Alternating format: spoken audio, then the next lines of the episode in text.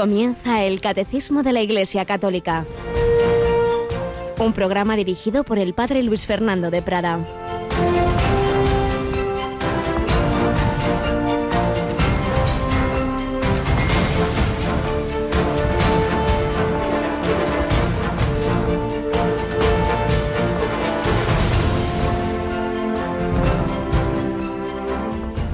Designó el Señor otros setenta y dos y los mandó delante de él, de dos en dos, a todos los pueblos y lugares a donde pensaba ir él.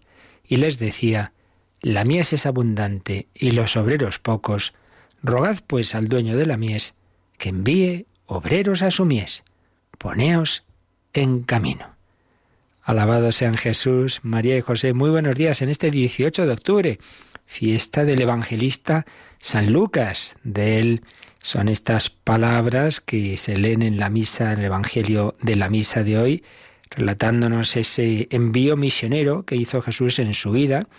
En su vida terrena, pues hubo unas misiones, así digamos, como un poquito de prueba, de ensayo con sus discípulos, previas a la gran misión universal, que ya sería cuando Él va a ascender a los cielos y envía a sus apóstoles, como hoy recordaremos, al mundo entero. Pero antes había habido estas pequeñas misiones y en este caso fijémonos en estos dos detalles de las frases que hemos leído. Dice que los mandó, o en tres detalles, los mandó de dos en dos a esos setenta y dos discípulos a todos los pueblos y lugares a donde pensaba ir él. Aquí nos podemos fijar en dos cositas. Una, de dos en dos el Señor quiere que nos ayudemos, no seamos individualistas, francotiradores. Nos cuesta, en España somos muy individualistas. Pues ese espíritu de comunión entre los sacerdotes, entre los seglares, entre los religiosos, claro, religiosos de una manera especial en su vida común, de dos en dos. Los envió a todos los lugares donde pensaba ir él el verdadero protagonista, el que evangeliza es Jesucristo y el Espíritu Santo. Lo hemos visto los días pasados, sí, pero cuenta con nosotros. Como Juan Bautista tenemos que preparar el camino, hablar a esa persona, darle ejemplo, suscitarle preguntas. Luego ya tendrá que ser el Señor con su gracia y esa persona que abra su corazón, pero tú también estás llamado, ponte en camino, poneos en camino.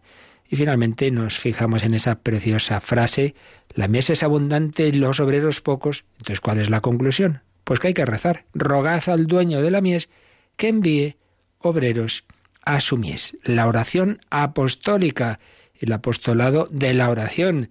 Y precisamente lo decimos en vísperas del Domun. Y todos llamados a colaborar en la misión de la Iglesia, ante todo con la oración.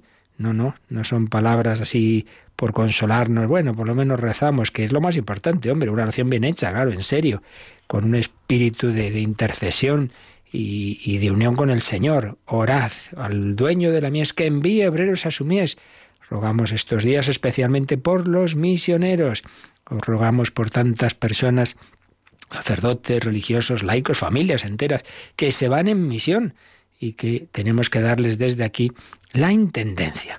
También, como ayer recordábamos en nuestra jornada mensual de comunicación con el oyente, Radio María nace con ese espíritu misionero, evangelizador. La verdad es que ayer fue, como todos estos días que tenemos de comunicación con vosotros, un día muy bello. Tenemos con nosotros a Mónica Martínez. Buenos días, Mónica. Muy buenos días, padre. Cierto es, que, Nos gustó, hasta nos emocionó, ¿verdad? Sí, sí. Es que recibir los testimonios de los oyentes siempre es emocionante y, bueno, una ocasión para dar gloria a Dios. Sin ninguna duda. Son testimonios muy impresionantes, en particular las cartas que leíamos de presidiarios, qué cosas nos decían, madre mía, cómo les ayuda la radio. Uno decía, oyendo todo el día la radio, hasta me siento libre, hasta se me olvida que estoy aquí en la cárcel. Qué maravilla. Pues sí, el Señor nos quiere evangelizar a todos por unos caminos o por otros, y uno de los caminos es este, el de la radio. Recordamos que hemos preparado esos, esos DVDs, ¿verdad, Mónica? de, recopilación de, programas de, sacerdotes que, que, han colaborado con nosotros durante años. Así es, estamos hablando de una luz en tu vida el programa es, ese espacio cortito que escuchaban nuestros oyentes eh, por las mañanas, antes del programa Entre Amigos, en el que el padre José Antonio Medina nos eh, dirigía una meditación muy breve, pero muy sustanciosa para cada día de, del año. Y luego también el compendio del catecismo que ha dirigido en última instancia el padre Alfredo Fernández una última instancia de casi tres años. Sí, sí. que ha estado el pobre, pues a eso, cumpliendo el Evangelio, ¿verdad? Y haciendo un esfuerzo muy grande entre sus muchísimas actividades, lo mismo que el padre Medina, para dedicar ese tiempo, ese esfuerzo a una radio misionera, evangelizadora y una radio que vive de vuestros donativos. También nos agradecemos pues esos donativos de ayer, la verdad es que que hubo pues una gran respuesta, muchos pequeños donativos y algunos muy considerables un donativo de 6.000 euros, varios de 1.000 euros. Uno nos hizo sonreír porque te acuerdas que una persona había perdido su gatita. Y entonces... Ah, eso no lo escuché yo. Ah, ese no estabas tú en ese momento. ese, es muy bueno. Había perdido su gatita hace unos días. Y dice, si aparece, si aparece, daré 1.000 euros a Radio María. y en eso apareció anteayer y, y, nos oye que al día siguiente estamos pidiendo y dice, no hay ninguna duda, ya está. está clarísimo. bueno, pues por la noche veo que, que no me había dado cuenta que habíamos recibido este correo en testimonios arroba radiomaria.es de María Isabel. Me ha hecho sonreír el testimonio de que gracias a recuperar la gatita ha habido un donativo de mil euros. Es curioso, yo cuando murió mi perrito no tenía ganas de oír música y encontré Radio María. Y desde hace cinco años escucho Radio María y mi vida se ha vuelto más alegre y llena de vida. Pues siento a Dios más cerca. Gracias, Radio María. Qué dulce es la Virgen. Hasta se sirve de los animalitos para llevarnos a ella. Desde luego que sí. Eh, ya también había santos que tenían mucho cariño a la naturaleza, ¿no? Entre ellas, pues los animalitos. Y hay que, hay que, hay que cuidar la naturaleza que nos ha dado el Señor. Claro, en este mes de octubre hemos celebrado a San Francisco de Asís, hermano Sol, hermana Luna, hermano Lobo, a todos pues las criaturas de Dios, ¿verdad? En su medida, eso sí, sin hacer lo que algunas personas hacen cuando no tienen pues a Dios realmente presente en su vida o no tienen amistades ya toman los animales como si fueran más que personas humanas y claro o les dedican un tiempo o un dinero incluso desproporcionado cuando cuando ocurre lo que ocurre. Eso de eso no estamos aconsejándolo. Pero esa actitud evidentemente de, de cariño y de agradecer a Dios verdad pues toda la, la vida que ha suscitado pues eso está más que bien. Pues eso, que muchísimas gracias a todos y evidentemente no es un día, cada día necesitamos también vuestra ayuda, oración, voluntarios y en concreto, por ejemplo, para atender el teléfono, cada vez hay más llamadas y, y decimos lo mismo que el Evangelio. La mies es mucha, los obreros pocos. Así que si alguno dice, hombre, yo podría dedicar algunas horas y tal, y quieres informarte cómo es y vemos si es posible que, pues ya sabéis, escribís un correo a nuevos voluntarios arroba radiomaria.es. En este día del evangelista San Lucas, el evangelista de la Virgen María por excelencia. Solo él nos cuenta esas escenas de la infancia. Bueno, San Mateo un poquito, pero desde la perspectiva de la Virgen, la Anunciación solo la cuenta él. Solo pudo contársela a la Virgen María. Sin duda que hablaron y que María le contó, pues eso, la Anunciación, la visitación, cómo fue el nacimiento de Jesús, su pérdida en el templo, esas escenas de la infancia. Evangelista de María. Evangelista de las mujeres es el que más destaca el papel de las mujeres. Por ejemplo, el que nos cuenta esa escena de Marta y María que habían invitado a Jesús. El evangelista de los pobres. El evangelista de la misericordia. Todos, por supuesto. Pero San Lucas tiene ese capítulo maravilloso, el capítulo 15 de su Evangelio, con las tres famosísimas parábolas. La oveja perdida, la dragma perdida y el hijo pródigo. Que como se ha dicho, tiene, ha suscitado en la historia más conversiones que, que, letras tiene, y más que letras que, que, fragmentitos de letras, porque sin duda serán muchísimas. Pues pedimos a San Lucas que nos ayude a que también nuestra vida sea una escritura, una escritura de la vida de Cristo, que se plasme el Señor en nuestras vidas y como termina el Evangelio de San Juan, muchas otras cosas, muchos otros signos hizo Jesús que no están recogidos en este libro. Comentaba en una homilía el Papa Francisco, esos signos que no están en ese libro tienen que estar escritos en el libro de tu vida. También a través de ti el Señor quiere escribir una historia de amor. Poneos en camino Pues así se lo pedimos al Señor, cómo se puso en camino Teresa de Jesús.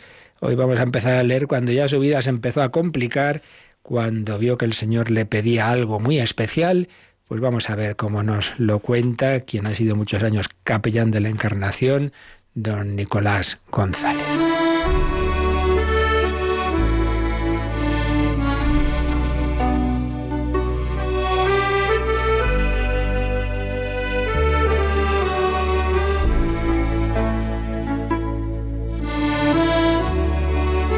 Bueno, pues hemos estado viendo esas etapas de la vida de Santa Teresa, sus altos, sus bajos, esa época en que abandonó la oración pero volvió a ella y con la gracia de Dios fue avanzando, esa conversión segunda, por así decir, que tiene cuando ve a aquel Cristo muy llagado y eso cautiva su corazón. El caso es que va avanzando, veíamos en días anteriores esas etapas de su vida de oración, una monja muy querida en su convento, hasta que el Señor suscitó en ella el deseo de mayor perfección y de vivir la regla pues de una manera más austera como en otros tiempos y para ello salir del convento. Eso siempre organiza lío en las en la vida religiosa. Así nos lo cuenta don Nicolás González.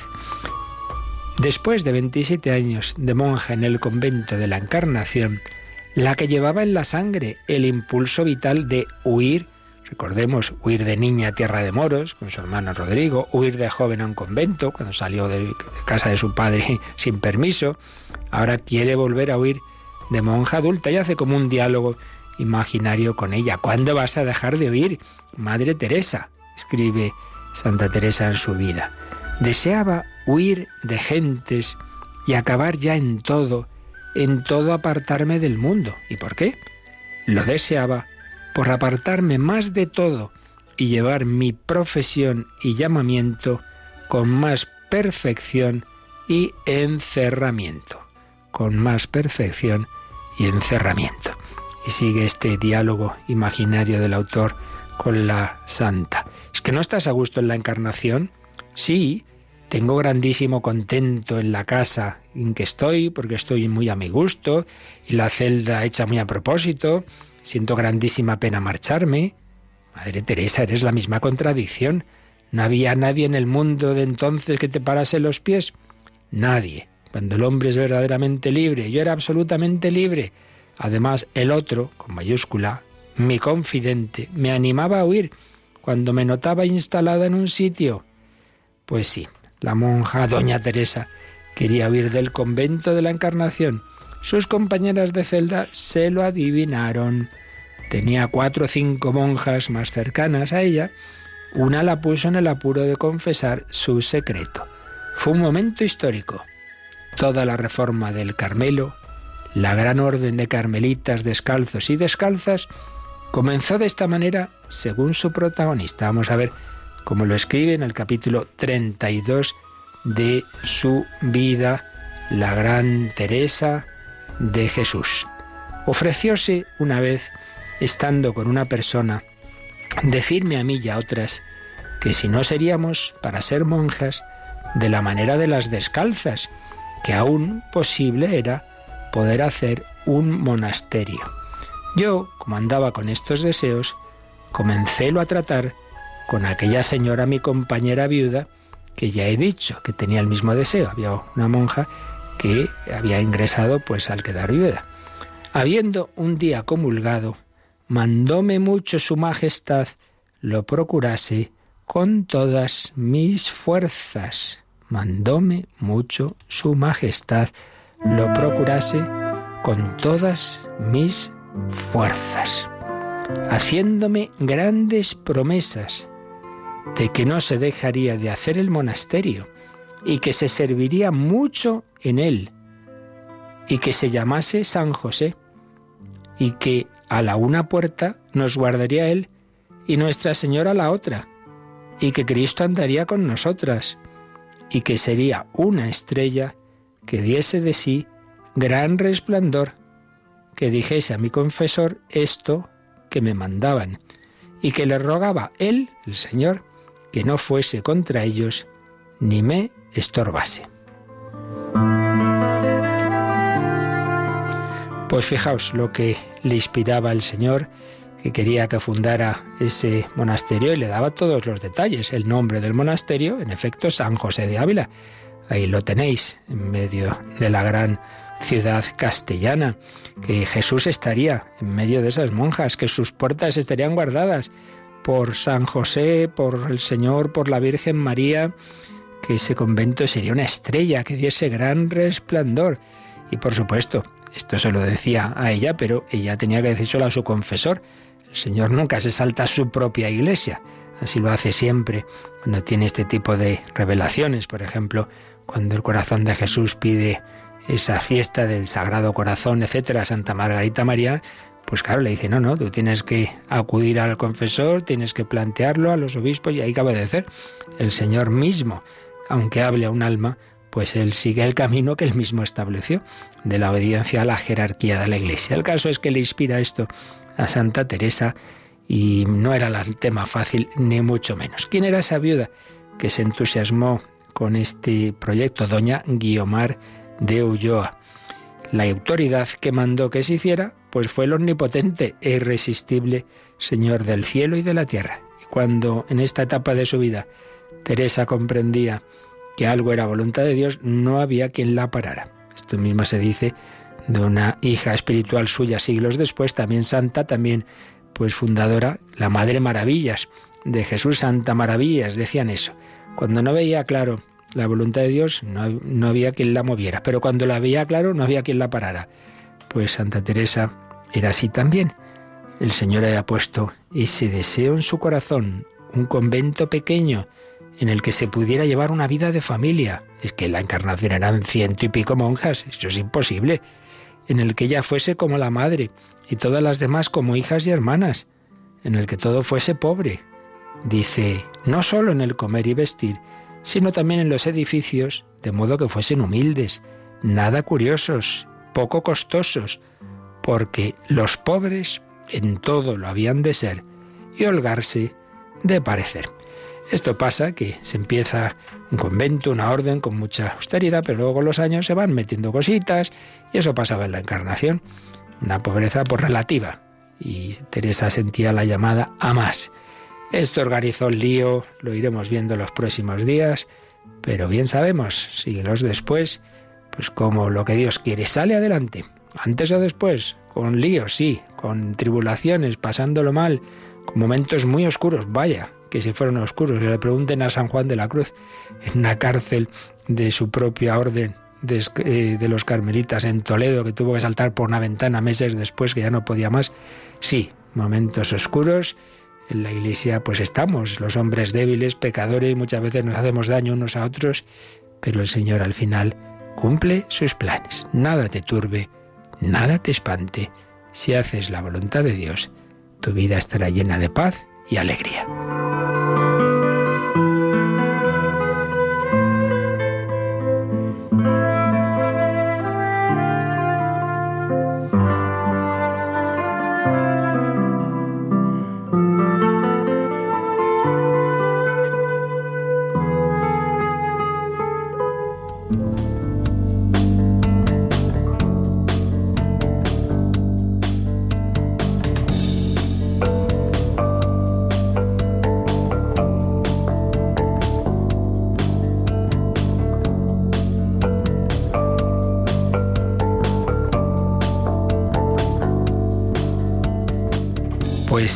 Teresa de Jesús, doctora de la Iglesia, pero que en su momento pues fue bastante mal vista por muchas personas. Bueno, hay que actuar de cara a Dios. Los hombres, incluso de la Iglesia, muchas veces no nos entienden, nos juzgan mal.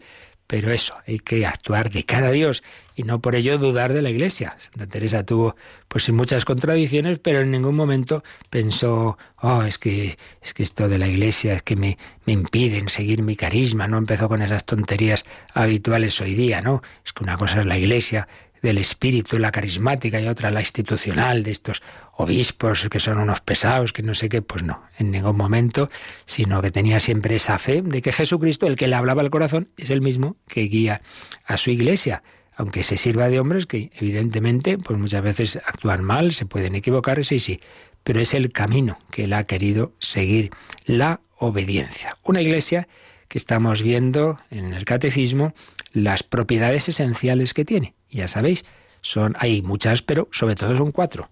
Una, santa, católica y apostólica. Y justo hemos terminado de ver la propiedad de católica, vamos a empezar hoy la de apostólica. Pero vamos a recordar primero cómo se canta esas propiedades de la Iglesia en uno de los tonos más conocidos del credo mm, de la misa de ángeles. Creo en la Iglesia que es una santa, católica y apostólica.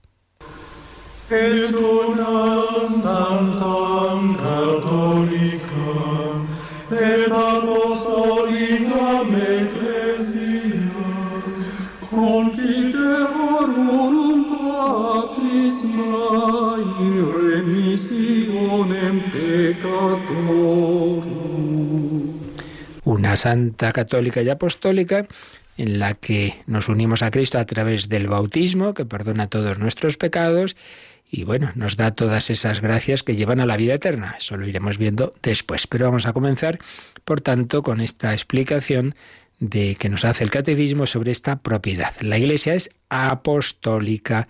¿Y qué significa esto? Pues cogemos el catecismo, que es lo que hay que hacer siempre, y buscar las cosas, y en este caso nos vamos al número 857. Es un número larguito que nos va a explicar los sentidos de la palabra apostólica aplicados a la Iglesia. Vamos con el Mónica. La Iglesia es apostólica porque está fundada sobre los apóstoles y esto en un triple sentido. Fue y permanece edificada sobre el fundamento de los apóstoles, testigos escogidos y enviados en misión por el mismo Cristo. Guarda y transmite con la ayuda del Espíritu Santo que habita en ella la enseñanza, el buen depósito, las sanas palabras oídas a los apóstoles. Sigue siendo enseñada, santificada y dirigida por los apóstoles hasta la vuelta de Cristo, gracias a aquellos que les suceden en el ministerio pastoral, el colegio de los obispos, al que asisten los presbíteros, juntamente con el sucesor de Pedro y sumo pastor de la Iglesia. Y termina este número con un fragmento de, de, la liturgia de la Santa Misa, cuando celebramos la misa de un apóstol, en el prefacio aparecen estas palabras. Porque no abandonas nunca a tu rebaño, sino que por medio de los santos pastores lo proteges y conservas, y quieres que tenga siempre por guía la palabra de aquellos mismos pastores a quienes tu Hijo dio la misión de anunciar el Evangelio. La Iglesia es apostólica lo primero que nos ha dicho el catecismo es algo obvio, es apostólica porque está fundada sobre los apóstoles.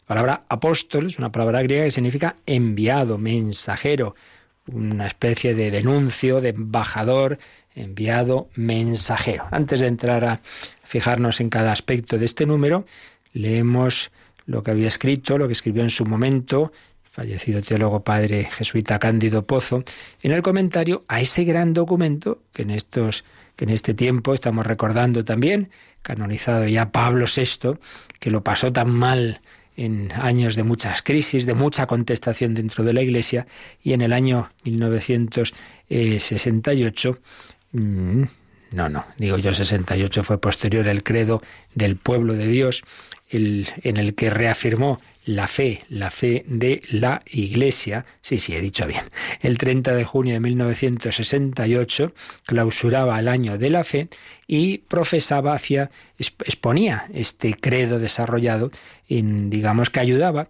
a mantener la fe católica eh, frente a diversas teorías que estaban surgiendo que disolvían esa fe.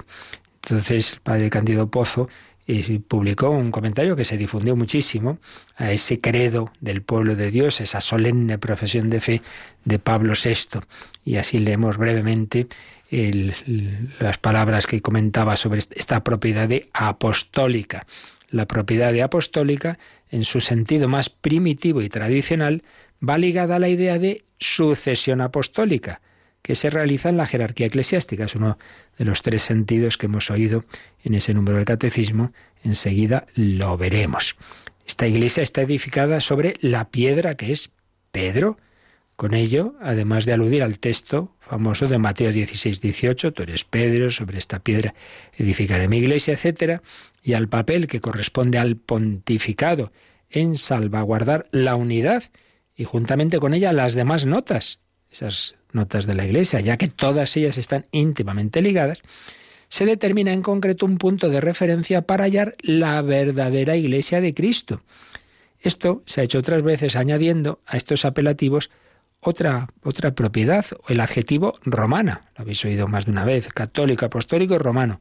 Bien, eso no es una de las notas que está en el credo, pero es coherente con ello porque esa sucesión apostólica implica ante todo la sucesión del apóstol Pedro. Sigue diciendo el padre Pozo, la profesión de fe proclama la identidad entre la iglesia edificada sobre Pedro y el cuerpo místico de Cristo. Decía Pablo VI, ella, la Iglesia Católica, es el cuerpo místico de Cristo, una identidad en la que había insistido fuertemente un predecesor de Pablo VI, el gran Papa Pío XII. A partir de la idea de cuerpo místico, la cual tiene un paralelismo con la misma realidad del Verbo encarnado, se explica el misterio de la Iglesia como una realidad compleja, decía Pablo VI, que abarca cosas divinas y humanas, medios de salvación y frutos de salvación. El Papa colocaba aspectos visibles, sociales y jerárquicos frente a otros aspectos invisibles y sobrenaturales. Bueno, esto es lo que vimos en su momento, eh, que se expresa diciendo que la Iglesia es sacramento, el sacramento de Cristo. A través de lo visible está lo invisible. Bueno, pues vamos ya a irnos fijando con más detalle en lo que nos explica este número del catecismo sobre esta propiedad. Primero ya lo hemos dicho, la Iglesia es apostólica porque está fundada sobre los apóstoles, pero a continuación nos dice el catecismo que esto tiene tres matices. En un triple sentido está fundada sobre los apóstoles. Primero, porque está edificada sobre los primeros casos, sobre los doce apóstoles. Y permanece, fue y permanece edificada sobre el fundamento de los apóstoles, que fueron testigos escogidos, eso no nos apuntaron ellos. yo quiero ser seguidor de Cristo. No, los escogió Jesús. Entre toda la gente y entre sus discípulos había un grupo especialísimo, los doce. Testigos escogidos y enviados en misión por el mismo Cristo. Así que este es el primer sentido. Eh, nuestra iglesia está edificada sobre aquellos, aquellos doce, aquel primer colegio apostólico. Segundo sentido, también es apostólica, ¿por qué? porque con la ayuda del Espíritu Santo que habita en la Iglesia, la enseñanza que ellos transmitieron hace 20 siglos, la Iglesia la guarda y la transmite y encuentra su sentido verdadero. Le da la interpretación correcta porque no, esto no es meramente cosa humana, sino que tenemos la promesa de la asistencia del Espíritu Santo. Por tanto, no solamente motivo histórico de que esto hay una continuidad está edificada sobre aquellos doce, sino porque lo que esos doce enseñaron y transmitieron de palabra, lo que llamamos la tradición, o por escrito, el Nuevo Testamento, pues todo eso, con la Iglesia cuenta con esa promesa de la asistencia del Espíritu Santo para entenderlo bien y transmitirlo en su correcto sentido. Tercer, tercer matiz o tercer sentido de decir que la Iglesia es apostólica, porque también hoy sigue siendo dirigida por los apóstoles, bueno, no, si los apóstoles están en el cielo, claro, pero a través de sus sucesores. Y aquí es donde entra ese sentido que oíamos que mencionaba el padre Candido Pozo, de la sucesión apostólica. Hay una línea de sucesión a través de la imposición de, los, de las manos de los apóstoles a sus sucesores. La conocemos muy bien en el caso de San Pedro. Desde, desde Pedro, pues sabemos, Pedro, Lino, Cleto, Clemente, todos esos primeros papas, ¿verdad? Y en otros casos hay casos en que se conocen más, otros menos, pero siempre está esa certeza de que eh, los obispos actuales, pues hay una línea de, de, sucesión que vamos subiendo y nos vamos remontando, vamos llegando a esa, en último término, a los apóstoles. Sucesión apostólica. La Iglesia no ha nacido como tantos grupillos por ahí y sectas en el siglo XIX, en el siglo XX, de un iluminado que de repente él entiende el Evangelio. Mira qué listo, ¿no? Los demás aquí, San Francisco de Asís, San Ignacio, eso no se enteraron. Llega usted aquí y lo entiende todo. Y empieza la Iglesia de Cristo en el siglo XX, ya, seguramente. No, no, no. Aquí hay una continuidad de 20 siglos, hay una continuidad con, con esos apóstoles y sus sucesores, de todos los santos que han vivido en esta comunión de la Iglesia. La Iglesia es apostólica, está edificada sobre los doce apóstoles, transmite su enseñanza con la asistencia del Espíritu Santo y se produce en ella esa sucesión apostólica, de manera que sigue siendo enseñada, santificada y dirigida por los apóstoles a través de sus sucesores. Bueno, esto es lo que vamos a ir desarrollando, pero todo esto empezó porque un día o unos días Jesús fue llamando a unos hombres la mayor parte de ellos más bien rudos y, en fin, con bastantes defectos, como que el Señor quería dejarnos claro que esto no es porque uno sea muy listo y tenga muchas cualidades, sino porque Él llama. Dios no llama a los capacitados, sino que capacita a los llamados. Pues también a ti el Señor te llama a otro tipo de misión. No será ser uno de los doce apóstoles, eso ya lo sabemos, pero también hay que ser apóstol hoy día, de una manera o de otra. Ven y sígueme, nos dice Jesús.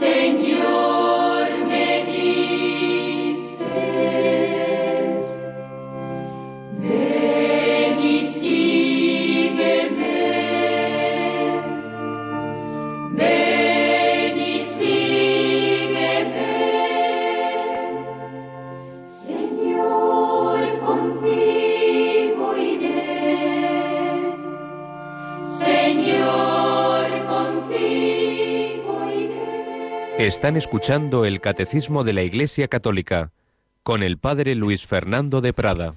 Tú, Señor, me llamas. Y ahí empezó todo. Ahí empezó la Iglesia.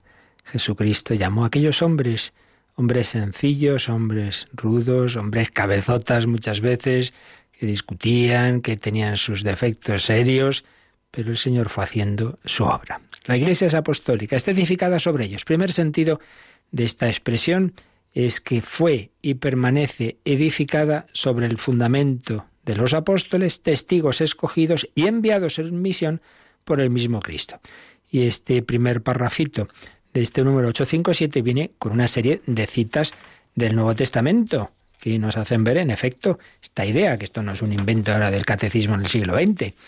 Por ejemplo, entre estas citas, San Pablo a los Efesios, capítulo 2, cogemos desde el 19, ya no sois extranjeros ni forasteros, escribía a los cristianos de Éfeso y nos lo dice a nosotros, sino que compartís la ciudadanía del pueblo santo y sois de la familia de Dios. Fijaos qué bonito. Somos de la familia de Dios, edificados sobre el cimiento de los apóstoles y profetas. Esto es toda una historia de salvación. Por supuesto hay una preparación de la Iglesia en el pueblo de Israel, los profetas, etcétera, edificados sobre el cimiento de los apóstoles y profetas, siendo la piedra angular Cristo Jesús, claro. Último término ya lo sabemos, aquí lo importante es seguir a Jesucristo, sí, pero Jesucristo no ha querido una relación individualista de cada uno con él, sino en ese edificio, en esa familia, un edificio cuya piedra angular es Cristo, pero luego está esa otra piedra que es Pedro, de ahí viene su nombre, y todas las demás piedras entre ellas esos fundamentos de los apóstoles, en el cual, en Cristo, toda construcción bien ajustada crece hasta formar un templo santo en el Señor, en el cual también vosotros sois edificados juntamente hasta formar el edificio de Dios en el Espíritu. Tú eres templo del Espíritu Santo, una piedrecita de este gran edificio que es la Iglesia. Otra cita que nos pone el Catecismo es el envío final de Jesús a los apóstoles. Ya lo hemos mencionado y citado muchas veces este texto, pero vale la pena una y otra vez volver a él. Mateo 28, a partir del 16, dice, los once discípulos, claro, ya por desgracia Judas se había suicidado, los once discípulos se fueron a Galilea, al monte que Jesús les había señalado. Cuando lo vieron, lo adoraron ya no tenían ninguna duda de quién era ese Jesús con el que habían convivido, ese hombre que es Dios también. Cuando lo vieron lo adoraron, aunque algunos estaban indecisos. Eso no quita que en un momento dado en el corazón nos pueda surgir también a cualquiera de nosotros una duda en, el corazón de esos discípulos. Pero Jesús acercándose a ellos les dijo, se me ha dado todo poder en el cielo y en la tierra. Fijaos que está hablando ese hombre. Ese hombre es el Hijo de Dios, el poder divino, del Padre, del Hijo y del Espíritu Santo, lo tiene ya en cuanto hombre resucitado. Se me ha dado todo poder en el cielo y en la tierra. Entonces, desde ese poder, que tiene como, como Dios y hombre verdadero, dice, Id pues y haced discípulos a todos los pueblos, a todos. La Iglesia, hemos visto estos días pasados, es católica, está enviada al mundo entero. Id y haced discípulos a todos los pueblos. ¿Y cómo se hace uno discípulo? Bautizándolos en el nombre del Padre y del Hijo y del Espíritu Santo. El bautismo nos une a la familia de la Trinidad y enseñándoles a observar todo cuanto yo os he mandado, pues todas las enseñanzas de Jesús, sed perfectos, haced el bien, en fin, todo lo que el Señor había enseñado, nos lo tienen que transmitir los apóstoles. ¿Y ellos solitos? No, mirad, yo estoy con vosotros todos los días hasta el fin de los tiempos. Eso es la Iglesia.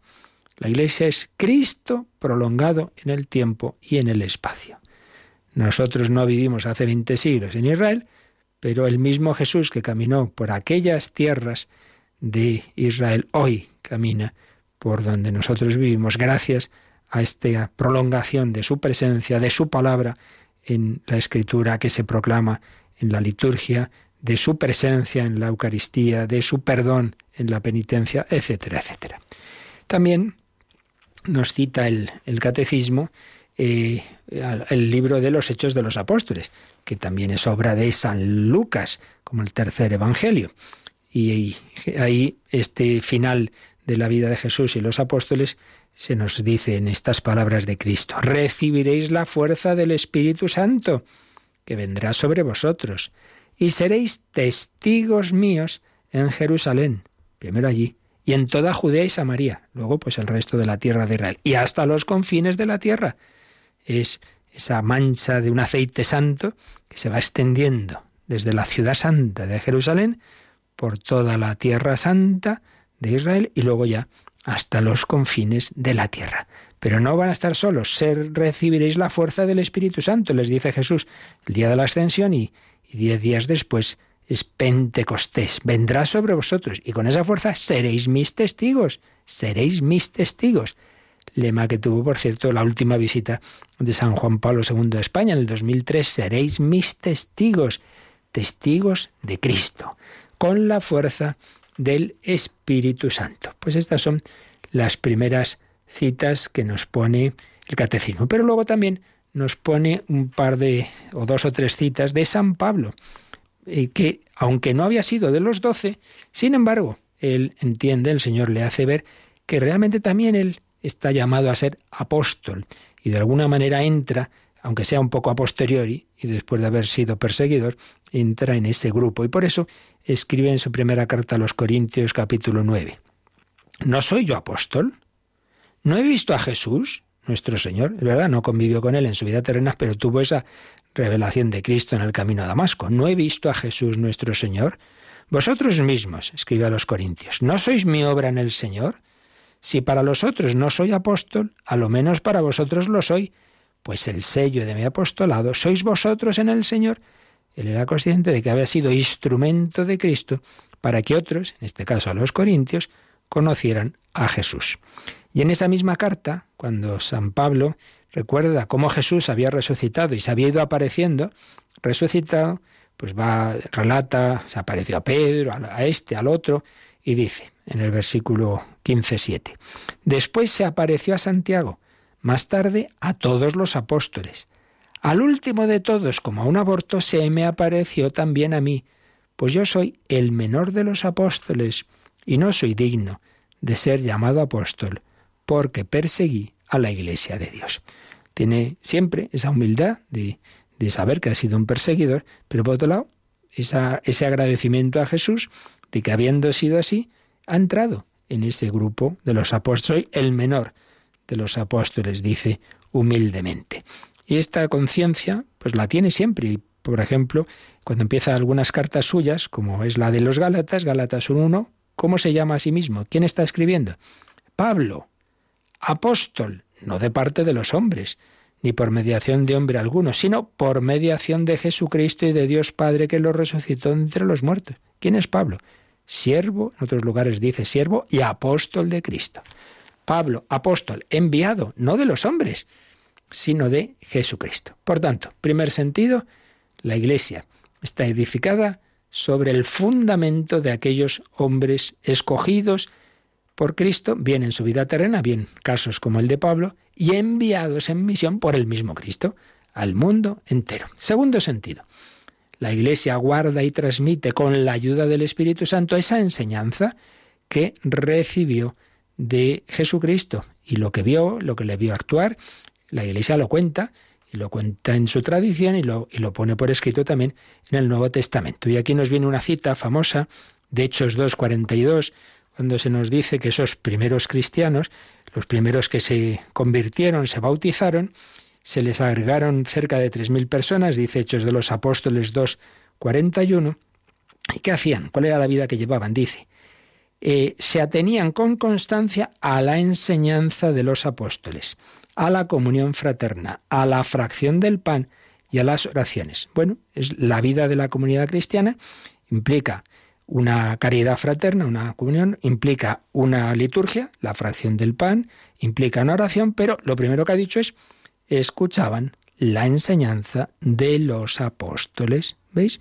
La Iglesia no es simplemente una ONG que se dedica a hacer cosas buenas, sino ante todo hay una fe en la que se fundamenta todo y esa fe es lo que los apóstoles nos transmiten de Jesucristo. La Iglesia es apostólica, recibe la enseñanza de Cristo, eh, con la garantía de que el Espíritu Santo nos hace, eh, asiste a esos apóstoles y sus sucesores para transmitirla bien y no que aparezca un buen Señor siglos después y a él se le ocurre cuál es la verdadera interpretación. Por eso también San Pablo, en su segunda carta a Timoteo, segunda Timoteo 1, 13 y 14, le dice, Ten por modelo las saludables palabras que escuchaste de mí con la fe y el amor en Cristo Jesús. Guarda ese buen depósito con la ayuda del Espíritu Santo que habita en nosotros. La Iglesia tenía y tiene conciencia, no por que seamos listos, sino porque así lo ha hecho el Señor, de contar con esa asistencia del Espíritu Santo. Por eso recordáis también, esta cita no viene aquí en este número, pero la vimos otro día, cuando el primer concilio de la Iglesia, la primera discusión que hay, de si los gentiles que se convierten a la fe cristiana tienen obligación también de cumplir las leyes que había, las normas que había en Israel sobre el tema de la comida, etcétera. Y entonces se reúnen en Jerusalén, el primer concilio, entre comillas, concilio de Jerusalén, y la decisión final dice, tiene gracia como lo expresan, dice, el Espíritu Santo y nosotros hemos decidido.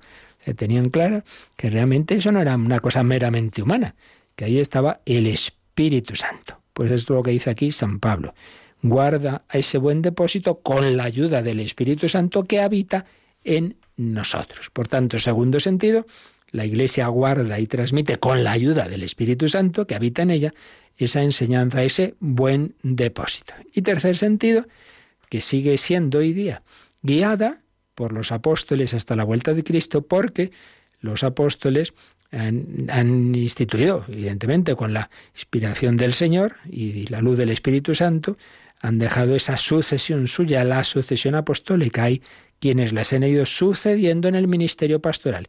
Y si había un grupo que llamamos el colegio apostólico, ahora ese colegio apostólico es el colegio episcopal, colegio de los obispos, que en torno al sucesor de Pedro y con la colaboración de los presbíteros, de los sacerdotes, pues extienden por el mundo entero esa enseñanza, esa presencia, esa gracia de Cristo.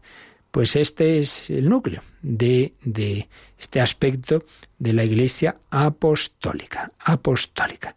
El número 857 nos pone también Mónica alguno de estos números que dice que viene bien leer para completar y relacionar con otros puntos. El primero que nos sugiere es el número 75 el número 75 es de los, bueno, como es obvio, de los primeros del catecismo, es cuando se nos estaba hablando de cómo se transmite la revelación. Dios ha hablado, Cristo es la plenitud de la revelación y esto cómo nos llega. Y entonces ahí ya se habló de los apóstoles. Vamos a releer este breve número, el 75. Cristo nuestro Señor, en quien alcanza su plenitud toda la revelación de Dios, mandó a los apóstoles predicar a todos los hombres el Evangelio, como fuente de toda verdad salvadora y de toda norma de conducta, comunicándoles así los bienes divinos, el Evangelio prometido por los profetas, que él mismo cumplió y promulgó con su voz. Aquí lo que podemos insistir, lo hemos dicho muchas veces, pero esto es muy importante, porque esto se olvida mucho, ¿eh? es que los, Jesús no les dijo a los apóstoles, bueno, ahora poneros a escribir evangelios y tal. No, no. Les dice, id y anunciad, id y predicad. Primero empieza a existir la iglesia, su enseñanza, su tradición. Y luego dentro de esa enseñanza, dentro de esa tradición, en los años sucesivos, más o menos a lo largo de, ese, de esos primeros eh, años, desde el 30 hasta 30, 40 años después, en ese siglo I, se va escribiendo el Nuevo Testamento. Lo digo esto porque hay quien siempre que dice, oiga, ¿y esto? Dice la Iglesia, ¿dónde está en la Biblia? Oiga, que no tiene, ni está ni tiene por qué estar, porque ante todo el Señor funda su iglesia y les dice a los apóstoles lo que tienen que enseñar y no necesariamente es lo que está escrito, aunque es verdad que lo esencial está todo escrito, pero no tiene por qué. Cristo, nuestro Señor, mandó a los apóstoles predicar a todos los hombres. Entonces, ahí, en esa enseñanza, en esa tradición apostólica, pues recibimos la enseñanza no de unos hombres, sino del mismo Jesucristo. Y también vamos a leer el 171, 171 que este, este número está dentro de cuando se nos dice, se nos está hablando de, de qué es la fe, la fe de la Iglesia, 171. La Iglesia, que es columna y fundamento de la verdad, guarda fielmente la fe transmitida a los santos de una vez para siempre. Ella es la que guarda la memoria de las palabras de Cristo, la que transmite de generación en generación la confesión de fe de los apóstoles. Como una madre que enseña a sus hijos a hablar y con ello a comprender y a comunicar, la Iglesia, nuestra Madre, nos enseña el lenguaje de la fe para introducirnos en la inteligencia y la vida de la fe. Como veis, este número pues explicaba muy bien ese segundo sentido de que la Iglesia es apostólica, porque guarda y transmite con la ayuda del Espíritu Santo esa enseñanza recibida de Cristo. Y nos ha puesto otras citas, como es de San Pablo a Timoteo 1 Timoteo 3:15, que decía San Pablo, la Iglesia es columna y fundamento de la verdad y de la carta de Judas, evidentemente no Iscariote sino el otro, dice, guarda fielmente la fe transmitida a los santos de una vez para siempre. Nosotros, por eso cuando de repente aparece uno, bueno, a ver si la Iglesia cambia su doctrina sobre no sé qué, pero se, piensan que esto es una especie de, de, de, no sé, de una asociación en que los hombres nos juntamos y de repente decidimos lo que sí, lo que no. Oiga, que lo que nosotros es transmitir lo que ha venido de lo alto la fe transmitida a los santos de una vez para siempre. Una cosa son las disposiciones eclesiásticas, las normas, las sí, es, sí, claro que hay cosas eh, que aparecen en los siglos y evolucionan y cambian, pero lo que es la fe como tal, lo que es la revelación de Cristo, ¿y cómo voy a cambiar yo lo que me viene de lo alto? Pero qué, qué cosa, se cree que esto es aquí un, un apaño humano, ¿no? Nosotros creemos en esa revelación de Dios. Yo no voy a enmendarle la plana a Dios, hasta ahí podíamos llegar. Ella es la que guarda la memoria de las palabras de Cristo, la que transmite de generación en generación esa fe. Es como esa madre, como esos abuelos. Yo particularmente pues tengo ese recuerdo de muchas historias de, de la familia a través de los abuelos que te contaban las historias en el pueblo, esto, lo otro. Bueno, pues la Iglesia nos cuenta, nos transmite las enseñanzas de, Cristo en esa tradición apostólica. La Iglesia es apostólica. Pues nos alegramos mucho estar edificados sobre ese fundamento.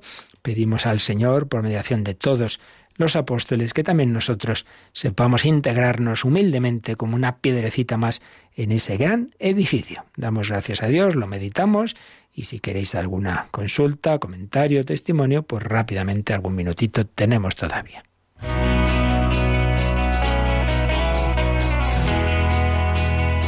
Participa en el programa con tus preguntas y dudas. Llama al 91005 9419. 91005 9419. También puedes escribir un mail a catecismo arroba radiomaria.es. Catecismo arroba radiomaria.es.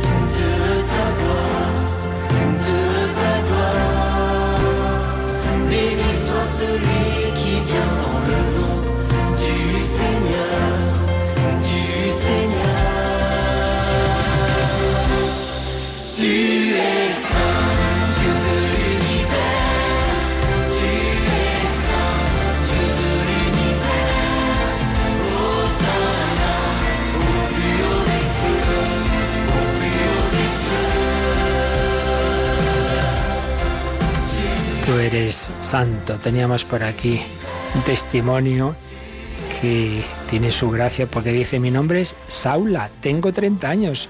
Bueno, pues igual que hubo un Saulo, pues con algo menos de 30 años que se convirtió, nos dice, yo escribo desde Huelva, me convertí a la fe católica en 2007 junto a mi madre y desde entonces esta radio ha sido nuestra mejor compañera, ideal para cuando no podemos asistir a la Santa Misa y a mí en lo personal me ayuda mucho en la oración fortaleciendo de este modo mi alma. Me encantaría también contar un día mi testimonio a través de las ondas, etcétera. Un saludo a todos vosotros. Pues muchísimas gracias, Saula. Y también, también nos escribe otra persona que dice, hace cinco o seis meses que os redescubrí. Era reacia a buscar vuestro dial. Hace ocho años escuché un programa y en aquel momento me pareció una ñoñada, pero la que estaba mal era yo. Era yo. Y hace años se rompió el televisor, empecé a buscar emisoras hasta que me enamorasteis. Y ahora tengo conectada 24 horas vuestra emisora, la emisora de nuestra madre. Pues sí, el Señor sigue transmitiendo su enseñanza, esa enseñanza que los apóstoles nos transmitieron oralmente y, en buena parte por escrito, como, como San Lucas, y ahora pues también se sirve de los medios de comunicación modernos y desde luego de la radio, que aunque ya no sea tan moderno, ya mucho más moderno, las redes sociales, etcétera, pero siempre tiene y tendrá algo muy especial que lo hace más apto. Y es que es eso, el testimonio vivo de la palabra. La palabra, el verbo, el Hijo eterno de Dios, que es palabra, se hizo carne, nos habló y mandó predicar. Y eso pues podemos seguirlo haciendo a través de la radio. Pues damos gracias al Señor, pedimos la intercesión de San Lucas para que también a través de nosotros el Señor escriba su historia de amor. Recuerdo también que en este curso, en los cambios de programación que hemos hecho, pues en buena medida por, porque no ha habido más remedio por distintos voluntarios que tenían que cambiar de hora. Mónica, recordamos hoy los cambios de, horario, ¿verdad? Y qué programas tenemos eh, en este curso. Por ejemplo, a los jueves a las 8 ha cambiado, me parece que casi todo, ¿no? Bueno, los jueves a las 8 ahora podemos escuchar eh, Esto es África, que se alterna con Familia llamada a la Santidad, que es precisamente el programa que escucharán esta tarde. Fíjate, los jueves a las 8, por un lado, pues ¿cómo? todos los cristianos estamos llamados a la santidad y primer escuela de santidad es la familia, pero luego ese aspecto misionero y apostólico aplicado a ese gran continente de la esperanza para la Iglesia donde más conversiones hay hoy día, que es África, y también para Radio María, un continente muy querido donde se está extendiendo de una manera asombrosa. Pues hoy ya lo sabéis, familia llamada a la santidad, el próximo jueves esto es África.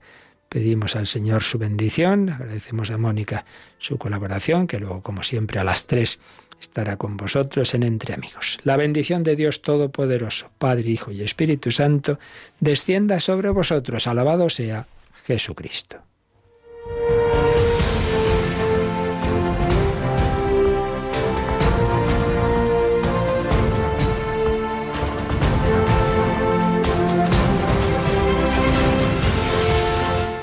Han escuchado en Radio María el Catecismo de la Iglesia Católica, un programa dirigido por el Padre Luis Fernando de Prada.